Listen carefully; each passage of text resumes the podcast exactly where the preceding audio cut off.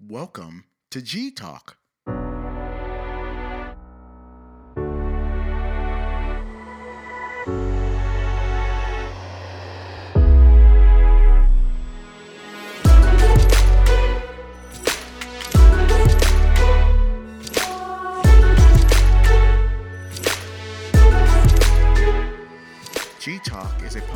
Dedicated to helping you discover your purpose by helping you build intimate relationships and a lifestyle of thankfulness. Listen to us today as we discuss a new challenging topic aimed to encourage you and to challenge you, but most importantly, to build you up in your relationships with each other and with God. Stay tuned.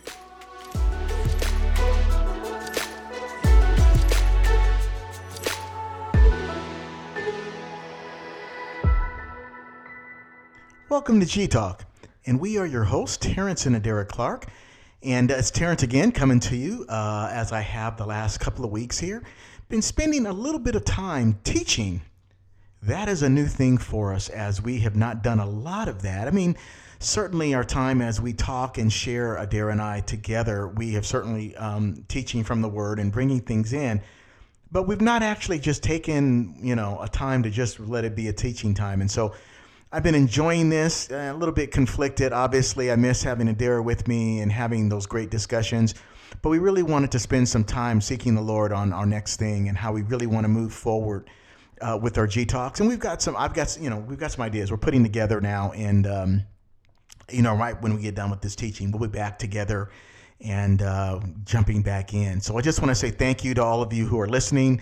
It's great to hear from you all from time to time. I'll get a, you know, somebody see one of us or something, and I'll get a word or something back. And so I appreciate it. This is something that is dear to my heart, and um, and I've just really believed that there's something the Lord wants to speak to us in. That's why I've taken the next, you know, the past few weeks and the next few weeks to kind of teach on this. And I hope I'm I'm challenging you. That's my goal. Is I really, you know, I'm one of those guys that wants to see people people walk in their purpose, walk in their destiny, really fulfill the thing that God is given to them. I have spent, you know, the last uh, 25 years, you know, I know I'm, I'm, going on 40 years of ministry. I didn't realize I stopped. Uh, I really got called into ministry in 1980. And so as, as I move into 2020, that will be my 40th year. And so that's something that uh, is like pretty amazing to me because time has flown by so quickly. We have been looking at, and I really feel like this. Let me put it like this: Have you ever have you ever written a love letter? Have you ever received a love letter? I mean, I know, you know, Adara and I have been married. We we celebrated uh, recently here our 37th year married. We dated for a couple of years, so we've been together going on 40 years. You know, 39 years of being together, 37 being married, and so there is certainly, you know, some times where we were we haven't been away from each other a lot of that time. There have been seasons when I can think of one trip I was in Africa for a month, and that was probably the longest time that we've been separated and uh, you know being able to write letters or share with each other there's nothing like writing someone a special note or letter that someone that you really are passionately loving and caring for. And there's something that comes out in that. And that really is what the book of revelation is in a lot of ways. It's the love of jesus who wants to reveal himself. Remember when we first opened this book the very first you know paragraph is that this is a revelation. It's it's the revelation of Jesus, and sometimes we make it bigger than it really is. He wants to reveal himself to you, and he wants to reveal himself to me. And he does that through this letter. He is revealing, and I really believe that the last 2,000 years have been a revelation of Jesus. And I believe that when we are finished, right, when it's all said and done and we stand before him, we are going to be able to look back and see that this has been a organized process of him revealing who he is. I mean, we're talking about revealing his power, revealing his nature, revealing his purpose, revealing his plan in you and I individually, as well as you got the plan over the earth. You've got him revealing his kingdom. He's going to reveal how the bride of Christ, you know, I was listening to uh, something that um, someone was sharing this week and talking about the bride of Christ. That the church has really never seen itself as the bride. So there is that real. That's going to be another revelation that's coming here at the end, last days here. There's so many different aspects that Jesus is revealing and has been revealing himself over these 2,000 years that I think we're going to be able to go back and go, oh my goodness, look at this. He really did. That's what this is about. And this book, uh, as we've been looking at these last few weeks, there's a great deal of us, you know, of that process, and it gets missed. And I just believe that we're in a time that you and I need to understand it.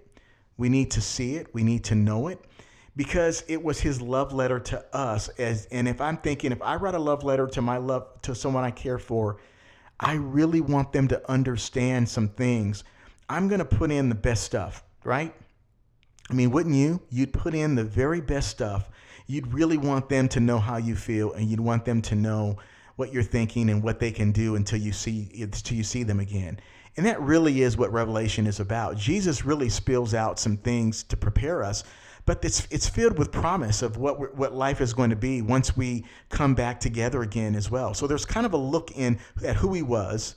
There is a look at who he is, and then there's a look at who he will be and who what, what we will all be. And that's really the nature of the book. And I think sometimes we get stuck because I think we have traditionally turned this into a book of judgment.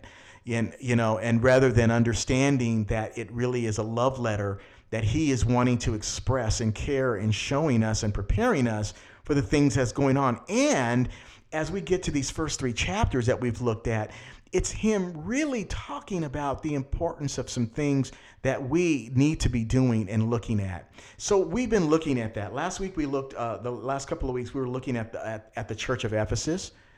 And there's some key there's some key things. Today we're going to get and look at the church in Smyrna. And uh, I think we're going to be able to, hopefully, at least in my mind, we're going to be able to do it all today.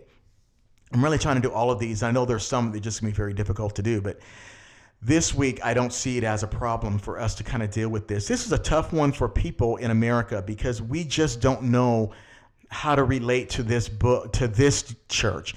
But again, let me just uh, briefly go through this one more time because I feel like I have to keep putting this out there for us to really understand the, the what's being said. We have seven churches, and we have within these seven churches, there is there these each church can they're really representative of these of the last two thousand years, right? So we have seven ages, let's say, seven ages that are take that have taken place over these past two thousand years. And so we're looking at that, you know, we're looking at how each age of the church has grown in development and how it relates to the particular church. It's like, why did Jesus choose Ephesus? Why did he choose Smyrna? He could have chose Colosse. He could have chose Philippian, you know, Philippia, right? He could. There was a, a bunch of churches. Why did he choose the seven that he did? Well, as I've been saying, that there are seven. I think I believe there are seven major issues that he is wanting us to recognize. He's first wanting us to recognize that through these seven ages, there's going to be seven major challenges that the church is going to go through. And he points them out into each group. Each church represents an age issue that was that took place. That was the first thing. The second thing, though, is that as we get to the last of days, and we are in these last of days, that we would recognize that all seven of these are really being uh, they're they're they're all they have all come to the forefront at the same time. So it's like these seven issues are actually taking place. And so it's like not only did we see them throughout the ages, but now it's like they have each one grown and come into a season of their own where you can see these seven things. And I'm sure you could have seen them through all periods, all the seven periods. But like never before, there is a pressure, there is a there is a real, genuine call and challenge for these seven things that are taking place. And so, like we looked at last week with the church in Ephesus, you had a church, right? And, the, and a lot of it is how Jesus will begin it and end it. He talked about the fact that you had seven messengers, and he talked about the fact that there were seven lampstands. And it really was really focused on the idea that you had a church that had its authority, right? Because when you talk about the messenger, the messenger or the angel or the messenger, right? That's what he always starts with to the messenger, right? Or to the angel, right? The messenger is anointed, right? God has given each age a messenger, but within each church there is an authority, there is a message, right? Let's let's jump into Smyrna because I've taken up already half my time.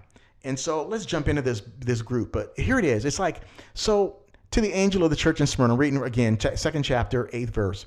These things says the first and the last, who was dead and came to life. I know your works, tribulation and poverty, but you were rich. And I know the blasphemy of those who say they are Jews and are not, but are a synagogue of Satan. Do not fear any of those things which you are about to suffer. Indeed, the devil is about to throw some of you into prison that you may be tested, and you will have tribulation 10 days. Be faithful until death, and I will give you the crown of life. He who has an ear, let him hear what the Spirit says to the churches. He who overcomes shall not be hurt by the second death. Now, again, I can spend weeks uh, pulling apart a lot of this, and I just want to bring out some of the highlights. But I'm really wanting to focus on the message that was really given to the church and the dangers that you and I can fall into. First of all, let's let's bring out a couple of things I think that would be very helpful for us to know. He says, "Let's write to the messenger of Smyrna." Now, Smyrna, the word Smyrna um, it means bitter. Interestingly, uh, the, the word Smyrna, there is a connection with the word for um, myrrh. Remember gold, frankincense, and myrrh? You know, each one had their purpose. Myrrh was used for burial, right? It was an anointment. It was an ointment used to help purify the body, and it and and had a very strong ability to you know ward off the the stink of death. I mean, that, let's just say it as it is. I mean, there was uh, you know myrrh was used for that, especially for those who were wealthy and had that kind of money that they could afford it. So we're looking at a church that was very very highly persecuted and it's something that you and I, you know, and I, as I said at the beginning, that it's a, this is one of the churches that's difficult for the um, for Americans to recognize or to comprehend because we have had very, very, very little persecution in our experience. We think that when we don't have coffee in the morning, that's persecution. Uh, no, it really is not persecution. It really, this church, and you know, as I've talked about, there's a message and there's so much that we can talk about, but let me just bring out a couple of things that I think would be helpful about the church of Smyrna. Smyrna was a very, very beautiful, beautiful city. It's, I would really compare it to the lifestyle of Americans. Uh, they were very wealthy. They had done very, very well. In fact, they were, Rome loved the city of Smyrna. Smyrna won several awards that gave them the uh, what do you call it the the gift of building uh, temples to the gods, uh, the Roman gods, and uh, it, it, was one of those things that everybody was not able to do. It was one of them things where you had to present your your case and what you wanted to do, and Smyrna won, and was was given this very very high honor of building uh, these beautiful, you know, temples uh, to the Roman gods. They were very, very immersed into the Roman culture, and they were very well regarded with the Roman lifestyle. And I'm saying all that because it's going to help you to understand a little bit about why there was the persecution that took place in Smyrna. Uh, because there was such a high level of commitment to Rome and commitment to the to their ways that they really made sure to protect the way of life of that time. And if you could look around today in our culture in America and think about the American lifestyle, and if there's anything that comes up against the, the lifestyle, right? That and you can see this happening right now we're in a season where people are really fighting over what is really the american lifestyle and what should it be and we're seeing our nation really divided in a lot of areas we're divided politically right now we're divided uh, if you want to talk about morally you could say that there is a we got some real huge moral issues that we're literally fighting over. Where people are being gunned down in our culture right now over moral issues. It's never I've never you know in my lifetime I've never seen it as I as it's happening today, but it is something that's taken place right now. There is a real fight for the for the spiritual and moral ground of our country. And you know, when we talk about praying for our nation and it's a time that we really truly need to stand up. And I, I just believe that we're coming to some real uh, times where there is going to require us as believers to really stand firmly on our ground, much like I believe the Christians in Smyrna had to do.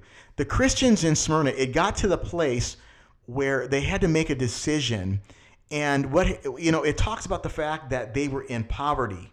Uh, if you, if I go back and read that chapter, I mean, back it says, um, I know your works, tribulation, and poverty. The word is abject poverty. And what it was is that, you know, there was a law in Rome that if you were not going to be, you know, if you were not going to to give allegiance, if you were if you did not declare that Caesar was Lord, then you were to lose everything. And I mean when I say everything, I mean everything. They took your house, they took your, you know, your your you know, in our day, cars, you know, they took your jobs. You were not allowed to work. You were not allowed to do anything.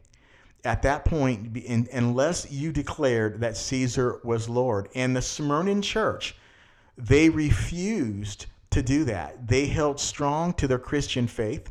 And as a result, they really went through incredible, incredible, unbelievable persecution things that you and I could not imagine. They were literally eaten by beasts, and in front of the, I mean, it, it was, it you know, it, there we have the records. You know, there are books that have been written that you can go and read. I've read many of those stories of the types of deaths that many of the Christians gave. Uh, Polycarp was the the bishop of, of Smyrna for a period of time. Polycarp a lot of Christians today don't know who Polycarp was. Polycarp really was a disciple of the apostle John. He was born in the same city there where John, you know, John was in Smyrna, believe it or not. I mean, there's a lot of things that we don't that we don't we just we just have lost. It just not have it's like the church has failed to teach the ch- this history. And so we in the church have no clue the the amount the, the incredible amounts of history that would help us to get a picture of what was really taking place. But the Apostle John uh, really was a leader there, and and and Polycarp was born in Smyrna, and was a part of John, the church that John led right there in in uh, Smyrna, and so he took over this church. Polycarp was born around 70 A.D. So he was a you know John was ending his life, and and Polycarp was just starting, but you know so he got to spend a number of years with John Polycarp became the leader of, uh, of Smyrna, became the bishop, you know, the pastor of that, of that city, uh, that church, and went and underwent hum- just unimaginable amounts of people that died and how they gave their life. And uh, Polycarp has written, you know, several, there's a number of, of, of records. We have one particular where he just straight out talks about his willingness to not only die, but not to pray for him not to die, but if they were going to pray for him, pray that he would truly give his life, that he would be eaten completely by the lions, so that there would not be an ounce, not a bone left, so that no one would have to come. You know, because what, what happened is the early church would, you know, after you were killed, uh, by the beast, the early church would come and collect your bones, and of course they would bury them. And he didn't want that. He didn't want any of the Christians to have to come and get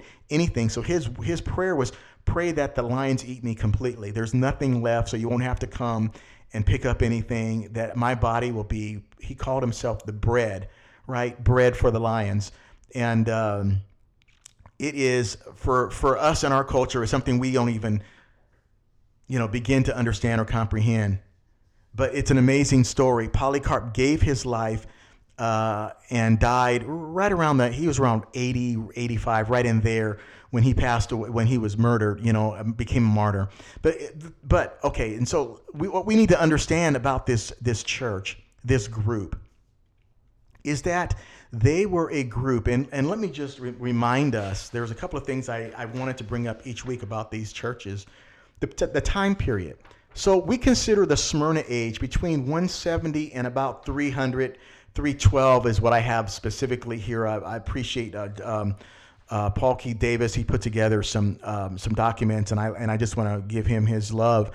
You know, appreciate all the things that he has put out in in order to help but uh, there's a great document that he that he uses, and I have that document, and he has it broken down to about 170 to 312, and it's it's you know it, it could be you know 150, it could be 300, but right at the point in which everything changes is right around 300. But they went through in this church, the church between those years, and something that many of us don't understand is about 70 million Christians gave their life, died martyrs. Can I say that number again? 70 million.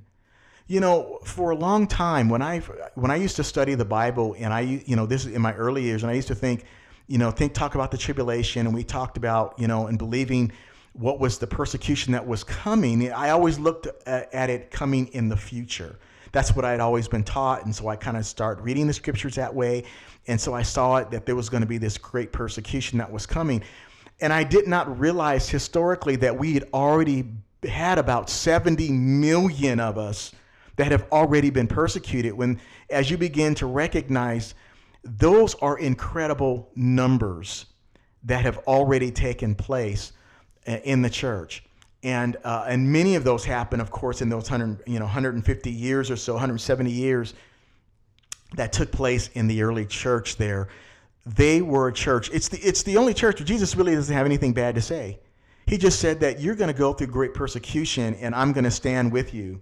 And he's like, you know, hold strong, hold fast, be prepared. Um, you know, though it's though you're you're poor, you're actually rich. And this is just one of them areas. I just wish I had more time to explain it. These people, and you know, let's let me talk about the Jews for a second because it says that those who say they are Jews and are not. There was a group of Jews that lived in Smyrna. And it's hard for us to understand in our day and time, but so here's the way the Romans saw it. Jews, the Jews had already been an established religion. They had already worked out their rela- uh, their arrangement with Rome. Rome allowed the Jews to not have to worship their gods. They were given, you know, what's the word, right? They're they're given a, a pass. But the Christians were not given a pass. They had not become a, an, an established, acceptable sect, right? Therefore, if they didn't, so the Jews did not have to um, claim that Caesar was Lord, but the but the Christians did. And so, if the Christians wouldn't do it, they would then be murdered. Well, the the Jews played a very large part in helping to murder the Christians. They played a large role in in bringing about all this to ha- to take place, and so we can see even why this is being said about the fact that these Jews. Um, uh, they're even though they say they're Jews, they're not, but they're really a synagogue of Satan. Uh, uh, John, you know, Jesus says to uh, through John, uh, "Do not fear those things which you are to, you're going to suffer." Uh, I can tell you that I, I, wish everybody would just go and get and, and read some of the books and just because it'll give you a different perspective. These Christians gave their lives. They were singing, they were they were in an open hand that the Lord used. They had great grace that was upon them. They had great um, uh, God just was upon them, and they suffered with. They would sing, they would worship, and many of them they were uh, they couldn't kill many of them uh, Polycarp was one. They just couldn't kill him, and yet they were in the midst of going through, you know, just and new. It's it's we can't imagine in our culture. We can't imagine what they endured and how they endured it.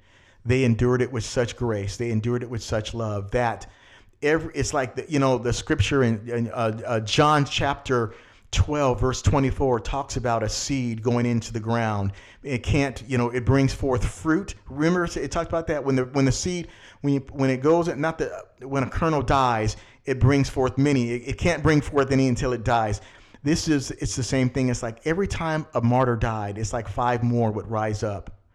And it's like every time Rome would kill a Christian, it got to the place where literally people were climbing out of their seats. It's like going to a football game, right? People will come, they pay money, right, to come and watch the Christians get eaten, watch them getting killed and slaughtered by these beasts. By the many were, were burned to death. I mean, there were so many different things that they would do to these people. People would come to watch this every week. And it got to the place that there was such grace and such, they died with such honor, and that people literally got out of their seats and would climb into the um, arena give their life to Christ and die with them. It, just it was like they couldn't kill them. They couldn't. It, it, when they did, it just it just like a seed going into the ground, as the Lord said, and raising up a greater seed. And so it's an amazing, amazing, amazing story. So what is the message? We're out of time, but what is the message? So the message is really that Christ wants us to recognize that there is a church also that during this time, right? You've got a church that, like Ephesus, who's lost their first love, but you also have a church who will go through great persecution. There is going to be and has always been a church that's being persecuted, a church that's truly being challenged, that is that is really struggling um, with the things, and yet there's great grace. We have seen this in China. Uh, we've heard the stories of the. They're right now. we don't hear a lot about it, but in Iran, they're saying there it's it's it's happening right now where the church is being persecuted, and as a result of their persecution, there are so many people getting saved in Iran. You know, in many of these uh, Muslim nations right now, that God is just doing amazing things through the persecution. And I just want to I just want to speak to to those of us I know who are listening. I know you're here in the states I, I believe our day is coming. I really do. Um, I, I, can't. I know that's something that many of us don't want to can't can't imagine or think about. And I I just I, the reason why I'm saying it is not to bring fear, but to prepare us so that our hearts begin to get in line with the thinking. Because historically, many most of these people most of these christians believe that the greatest gift the greatest honor that one can receive is the honor of martyrdom. And so for us in the church in America, we have got to move to the place where we are prepared to live our lives, you know, much like the Smyrna church, where there's, I believe there's going to come a day where we're going to have to make a decision between going to work and standing up for the Lord. It's just, I, I just see it coming. I just, it's just, it just, it's, we're in, a, we're in a turning season right now. We're in a season right now where I believe that um, you know we are seeing some very very changes in our society, and ultimately, I believe it's going to come to the place where we're going to have to make a decision between the faith of our of our Savior and the choice of our our livelihood. And um, I know that for many people that they don't see that could ever happen here, but we're seeing more and more of our, our liberties being taken away. And so I just want us to recognize uh, this week in this church of Smyrna uh, that this period between 170 and, and, and 312 that these that this church uh, endured. And it wasn't the only church. There were many churches you know as we'll go through the seven we'll see that there were many of them that endured. They all endured some sort of persecution. There was always persecution but i can say that during this period is almost all it was um, the stories that you can read uh, during this period is pretty much that's all that we saw uh, was just a straight period of, of about 150 years of just persecution and death and murder. And yet the church continued to grow and grow and grow to the place that when we get to 300, Rome finally says, we can't beat them, let's join them. And that's really what turns it and changes it. And um, because so many Christians, you know, at the time, in the 150 years, okay, let me just leave it at this. At the in the 170 years period of this of the of this church, the Smyrna period, uh, Rome went from having a very small minority of believers to over 50 percent. Right. So by the time we get to 300, over 50 percent of Rome is Christian, and this happens all while they're under persecution. So that should say a lot. In terms of, of, of this of this period of what it did and what God did through these people. So I know there is absolutely not enough time to cover all this information, but I just want to speak a word of encouragement, leave you with the word of blessing to say, you know, go and be blessed, be encouraged, um, recognize and be prepared. Don't, it's, it's time now. I wish I had time to share my own testimony about how God has had to heal me of the fear of, of, of this, of martyrdom and, and death, and bring me. It's been a lifetime, but it, it happened because I recognized it when I was young and began to work and ask the for God's grace. And God has given me grace, grace, grace, grace, grace, grace, grace to recognize and be prepared and recognize and be prepared and and to break through of my own fears and my own doubts to be able to say lord you're all i want. It's it's I, it's nothing else i want but you. And to bring you and i to that place that says i'm not after you know everybody's you know my 401k my you know i want to make sure i'm covered. It's like i, I could care less. I, I give it all away lord. I, I mean it's it's but a season right?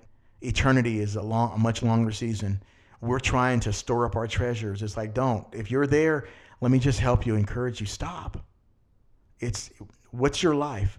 A few years of suffering, a few years of of of, of isolation, a few years of not having, you know, the top, all the stuff that you think are so important is not worth, it won't be compared to the eternity that you will spend. And so it's worth it now for us to give whatever we need in order to have what God wants us to have eternally. So, church, be strong. Be strong and in the power of the Lord's might. And, um, and go in peace. And ask the Lord to give you grace and allow you to step into whatever your purpose and calling is, to step into that and recognize all these things that, uh, that are already out there and that God is doing and be strengthened by it. In Jesus' name, we bless you. Talk to you next week. G Talk is a ministry of Hope for You International, a 501c3 nonprofit organization. You can find us on the web at thankfultoday.com and gtalk.info. You can also find us on Facebook at The Thankful Today.